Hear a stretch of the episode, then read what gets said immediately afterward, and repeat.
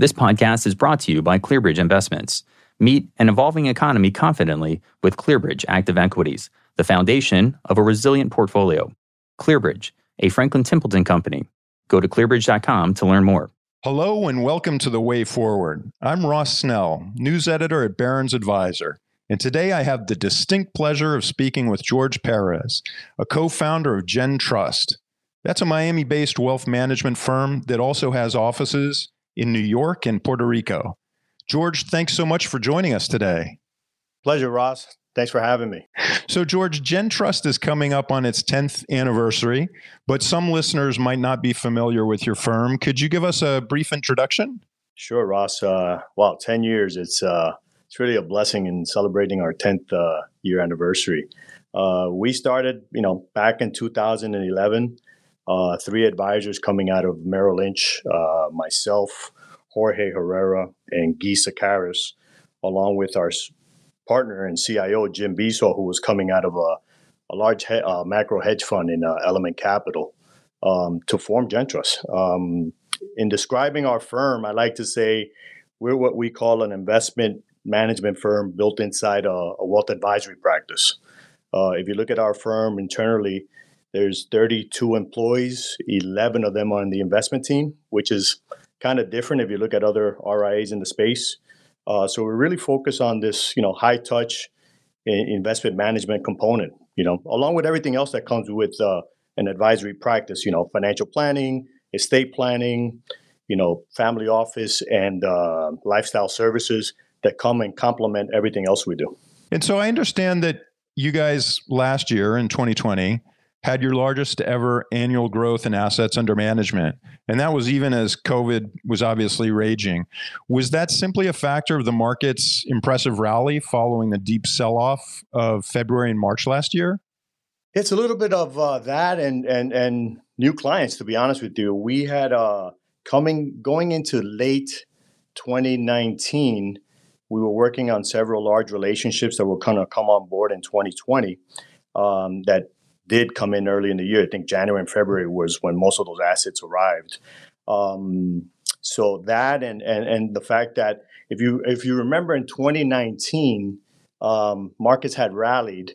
Um, we were taking a more conservative approach. We were a little under underweight equities. So when we you know when pandemic hit and we had the big sell off in uh, February, March, we were in a good position to, you know, keep to our discipline, rebalance our portfolios, and and and then what happened next, you know, was to our advantage as the markets recuperated, you know, fairly quickly. Um, hence, you know, the the large asset gains that we had in the portfolios. And were you also able to bring in new clients over the course of twenty twenty?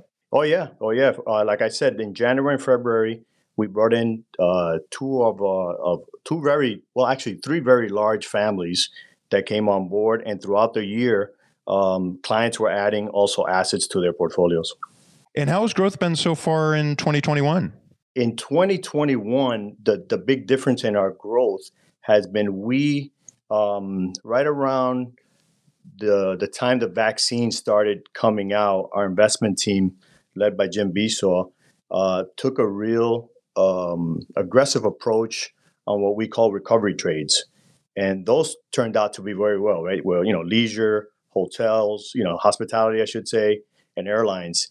And so that helped also with the growth of twenty twenty-one. Besides that, you know, client, you know, client referrals continue to come in, and that's part of our business.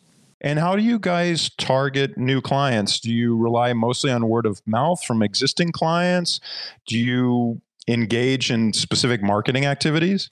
Uh, we do. You know, things like this. Uh, we have several of our colleagues that speak, you know, regularly on uh, on some of the, you know, whether it's C N B C or Bloomberg. But to be honest with you, Ross, most of our client referrals, you know, uh, are, are coming from existing clients, right?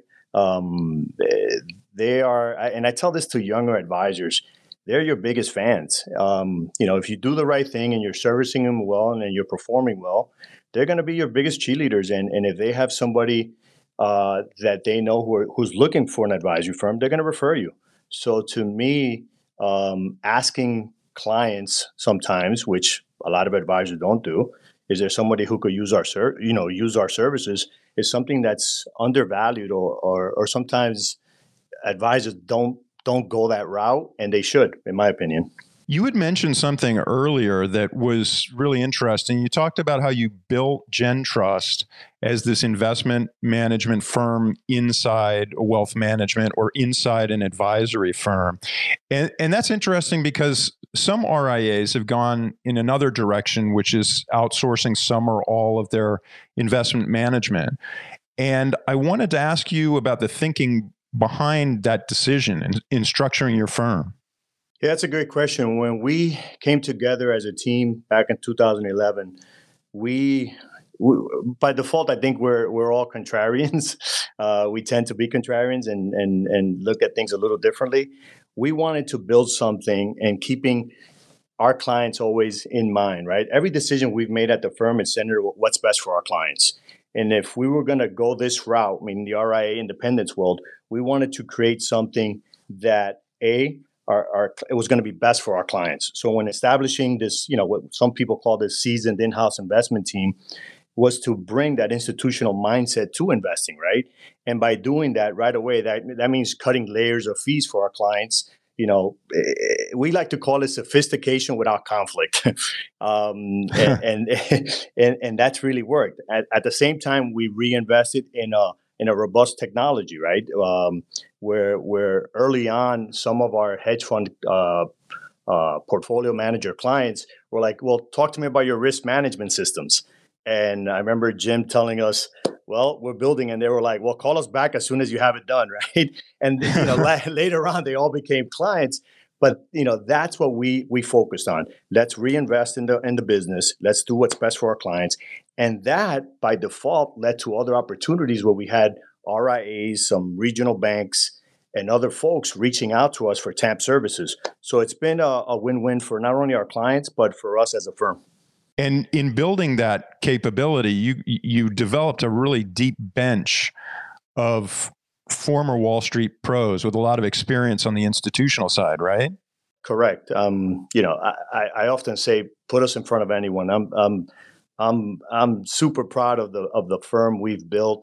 Great folks with great pedigrees and and real real good people. I mean, culture is all, you know. And when, when you look at R I As, I often say to other other folks, it's all about the culture. And if you had that right group of folks working together, you know, sky's the limit. George, so given what you said about your in-house investment management team, I assume you have some pretty interesting alternative investment offerings for your clients.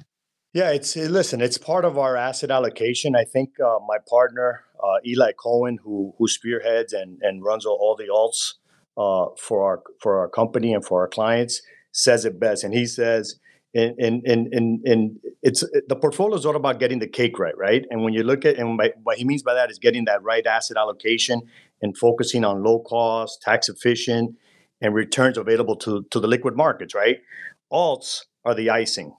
You should never, it should never, and this is somebody who does this for a living, right? It should never dominate the conversation. It should be a complement to what, you know, the asset allocation is, because it is an illiquid, it is, it's not tax efficient. So it's not for everybody. So with that being said, we, we've put together, or he has put together a pretty robust team where, you know, we do our own due diligence in-house in sourcing some of these, you know, these funds or managers.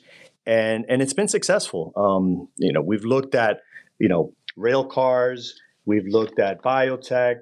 Um, you know, a couple of strategies internally that we you know that that that focus on mispricings in volatile markets. So we are uh, we are we have the offering. We're we're equipped to I think to to do something that some of the larger firms can't do. I mean, the larger firms, you know, they have access to that those top managers. Us being a little more more nimble, we can access and and bring in some real value to our client portfolios and choosing the right uh, managers that we see in the alternative space. So you mentioned something that's very cutting edge, biotech, and then something that's very traditional economy, rail cars. And the, the rail cars stand out as, as an interesting alternative. How does that work? Well, they're, they're, they're, it's a tax, I mean, I won't get too too too much into it, but the best way to explain it, it's a tax efficient strategy, right? That offers a stable high yield. It's illiquid. because it's, you know, you have to, you know, it's the, these these rail cars have a life uh, span. Um, but it's it's it's work for our clients who I, I call it. It's a boring part of the investment, but uh, but practical as well. George, that's interesting. So, are there any other alternatives that you want to talk about that you're offering to clients right now? I mean, that's that's pretty much it. Every client is different, and and and like we say, the the the, the interesting part about uh, GenTrust clients, no portfolio looks alike. So it's it's it all depends on the client, the risk, you know, appetite for the client, et cetera, that we implement different alternatives. Now, your headquarters are in Miami, and I was wondering what advantages that provides to you as a firm. That's a great question, Ross. Years ago, I would have said, besides the weather, uh, uh, it's it was the gateway to LATAM, right? Uh, every business, you know, from Mexico, Brazil, Central America, and the Caribbean kind of filtered through Miami, right? Um, But what's interesting enough is after this pandemic, the amount of folks we're seeing from New York, California, uh, and other places of the United States. I mean, real estate here has gone, like in some other areas, has gone berserk. But the the the wealth that has come into this area has been astronomical. I mean, in fact, not only the wealth, but we're seeing a lot of the talent following that that wealth. So for a firm like ours, who's constantly looking for, you know, advisors to bring on or or good, you know, internal investment folks, you know, we've become a pretty interesting landing place. So both the the advisors and the clients are pouring into Florida. Yeah. Oh, yeah. Oh, yeah. We're seeing a lot of that. I mean, the, you know, and hence the, the high real estate prices. And you mentioned that Florida has been this gateway to Latin America, obviously for years. To what degree are your clients residents of other countries or at least have ties to other countries? Yeah, for the most part, all our clients are U S citizens or residents, uh, but with ties to, uh, at least on the international, on the on the Latin American side, with ties to their countries, whether it's in the Caribbean or South America. But for the most part, they're all uh, U S citizens. And what are the specific challenges or opportunities in serving that sort of client? I tell you, Ross, it's and it's a great question, and, and I look at it a, a little different. I, I usually say um, they are international advisors, and there are advisors that have international clients, and I'll explain both, okay, and what the difference is. Um, that international advisor that that that travels to the region, that has, um, that has, you know, what I call boots on the ground, has some type of office space there, is there visiting uh, all the time, um, is involved in the community, understands the culture. I, I you know, I talk to younger advisors uh, at a mentorship level, and I often say, you have to understand each culture, because although we might all speak Spanish, speaking to somebody from Mexico and speaking to somebody from Puerto Rico might be totally different.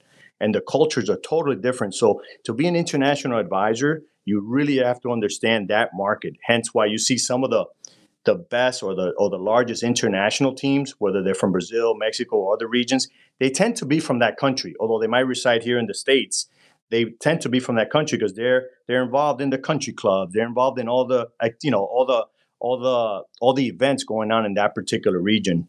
Where what I call myself is an advisor with international clients, because I'm not doing what I just said, but we do have a lot of clients that are international. Um, it's funny, you know, I, I travel to Puerto Rico a lot, and some people say, well, that's, you know, you're you're an international advisor. I go, first of all, Puerto Rico is, uh, they're all U S citizens. That's number one. And number two is, yeah, and I've been traveling to Puerto Rico for twenty years on a monthly basis, and that's why I've been successful there. So once again, Having having international clients like we do doesn't make us an international advisor. If, if you're asking me what my vision is for GenTrust, um, I would love to to create a you know what, what I call the GenTrust International Division and bring in two or three advisors for that business that will spearhead real international advisory services, in my opinion.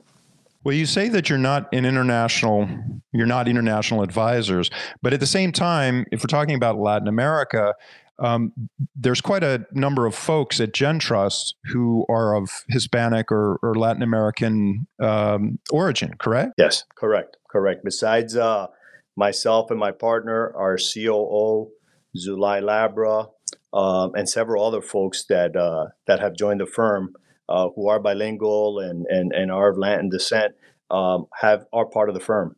So that would seem to give you a, a real edge. You talked about understanding culture and, and how culture can vary between different Latin American countries.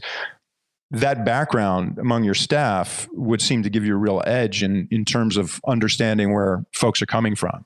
one hundred percent. Um, and most of these folks work with different uh, clients from different parts of, of, of Latin America and understand the cultures, the, the likes and, and dislikes of each particular culture.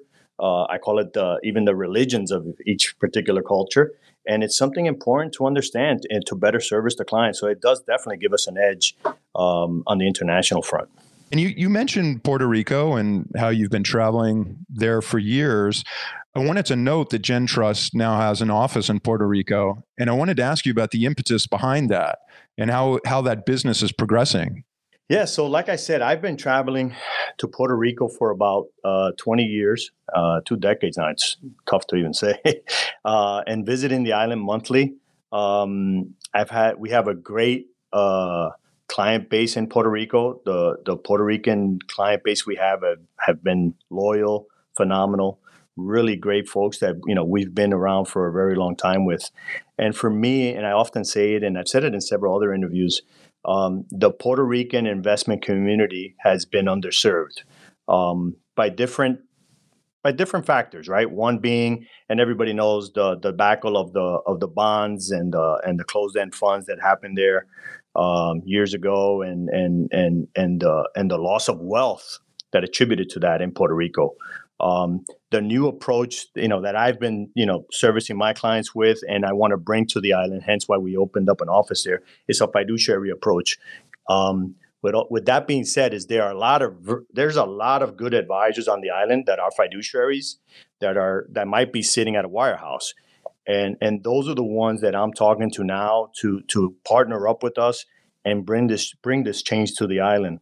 Like I said, I, there's a great opportunity there. The client base is great there, and, and I'm super bullish on uh, on Puerto Rico. George, could you provide us with a bit of a breakdown in terms of how much advice on the island is commission-based versus fee-based advisory? Sure. I mean, uh, we came in, and I've been practicing there, like I said, for twenty years, and it's always been fee-based. On the island, you tend to see a lot of uh, commission-based uh, products uh, being uh, being offered. Uh, you see a lot of what we call annuities with commissions. You're seeing, you know, stock picking, et cetera. So it is a commission-based environment, although you are seeing now, after the debacle of the what happened with the, with the closed-end funds, a lot of advisors have shifted their practices to more of a fee-based uh, practice. And you mentioned how you guys are looking to partner with some of the wirehouse advisors in Puerto Rico. What exactly do you mean by that? I, I believe uh, they are very good advisors sitting in the wirehouses, and that, similar to what happened to us many years ago, have outgrown that platform, and they and they want to look for something else that's better for their clients. And in and in doing that, they're going to look at somebody like us, a structured firm that is going to be able to provide their clients and them uh, that solution. We are solution driven, not product driven, and that's what a lot of these advisors we're actually talking to as we speak. Uh, to see if we can bring them on board and and and join us as partners uh, in Puerto Rico. George, you also have another interesting client demographic, which is pro athletes and professional entertainers. And I was wondering whether you could talk about that group. Sure, uh, Ross. Um, listen, I, I mean, our client base is very diverse. I mean, we have from hedge fund managers, we have portfolio managers, we have managing directors of some of the top financial companies in the country, so companies in the country. Um, business owners who've had, entrepreneurs who've had early exits, um, even a central bank as a client. Uh, one of the, the niches early on that we had, along, you know, that my partner Guy Sicaris brought to the to the firm was uh, working with some of the highest paid Major League Baseball players in the country. Um, but I always say we never looked at them as athletes. We don't like to put our clients in buckets. We just looked at looked at them the way we looked at every other client, and that to me is what uh, helped us expand in that uh, particular niche. Um, we never consider ourselves a, a sports shop or anything like that. We have a, call it a sports division. Uh, but to us, um, all our clients um, are, are, are treated the same way and looked at the same way. You talked about generally getting new clients through word of mouth. And has that also been the pay, the case with professional athletes? A hundred percent. Um, you know, going back to, to, to where we came from, which was Merrill Lynch, um, when you're working with, uh, uh, call it high profile clients, they want more than just stocks and bonds, right? They want uh, that, uh, that what I call that uh, family office uh, s- service or, or value, right? Um, they wanted more than just a bull, like we joke around sometimes at the firm. So we had to implement that as part of our value add. And can you provide some specific examples of that that high-touch family office service? Sure. I'll tell you the best story. We had a client uh, recently, uh, actually uh, last year, right before the pandemic. Um, we helped him purchase uh, a racehorse. First time buying racehorses. Great story here. uh, so we had to, you know, literally buy uh, uh, what's that book, uh, uh, Dummies for for for Racehorsing, because we how much did we know about racehorsing? But uh, but all kidding aside, so we end up purchasing this horse. Horse happens to qualify for the Kentucky Derby. Can you imagine that? The first horse you ever purchase ends up qualifying for the Kentucky Derby. Pandemic comes, gets pushed out till September. And in September, right before the race, the the horse uh, catches a light fever while in Kentucky and gets scratched from the from the race. So it's a bittersweet end, but uh, it was quite an experience. But we were involved from everything from uh, purchasing the horse, finding the you know the right place for the horse to be stabled at, et cetera. Um, and those are services that that that go beyond you know your typical advisory service. Yeah, I, I imagine back when you were at Merrill Lynch in the nineties, you had no idea that one day you'd be involved in helping to purchase a racehorse. Or cattle for ranch owners, et cetera. No, exactly. But it's, once again, the the the key to this business, and, and I tell young folks is, it's you you got to be extension of the family. If you want to be really good at what you do, you, as a financial advisor, you have to be an extension of your client's family. That's a great insight. And I have to say, for newbies, you guys did pretty well with your with your horse selection. They qualified for the Kentucky Derby. One, hey, we're one-hit wonders. But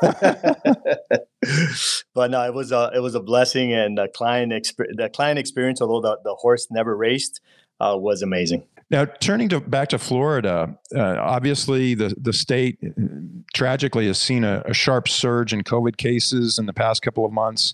Has that forced you to backtrack in terms of in-person meetings or working from the office? So we had our plan. I mean, schools here start a little earlier, Ross. So uh, mid-August, our uh, our compliance uh, team and, and our C O O had um, had said, we're going to shoot for on August fifteenth to get back in the office. Most of our firm is, if not all of it, is uh, are vaccinated. So we all felt comfortable in that decision. Um, but wow, then we had this Delta surge that just shook us to the core. I mean, this thing just, uh, the numbers were astronomical uh, like about a month ago. Uh, we're seeing the, the, the, the, we saw kind of like the peak numbers are getting a little better, but we, we, we keep a close eye on two numbers, which is the, the the positive rates, uh, the percentage rate, and, and the number of people testing positive. And we try to, we're going to probably make a decision once that positivity rate uh, goes under ten percent. So we'll play it safe. You know, business as usual, things haven't changed, but um, but getting a full team back in the office, we're going to put uh, health first. Uh, we want to keep everybody safe uh, before we make that decision. Okay. George, uh, there's so much more that I'd like to ask you about today, but our time is is almost up. Well, that was pretty quick. So in typical Barron's fashion, we like to end with an actionable idea. And I was wondering what idea or ideas you have to leave our listeners with? Sure. And in, in, in continuing in the, in the culture conversation, I think uh, for R I As and even for the larger firms, culture is very important.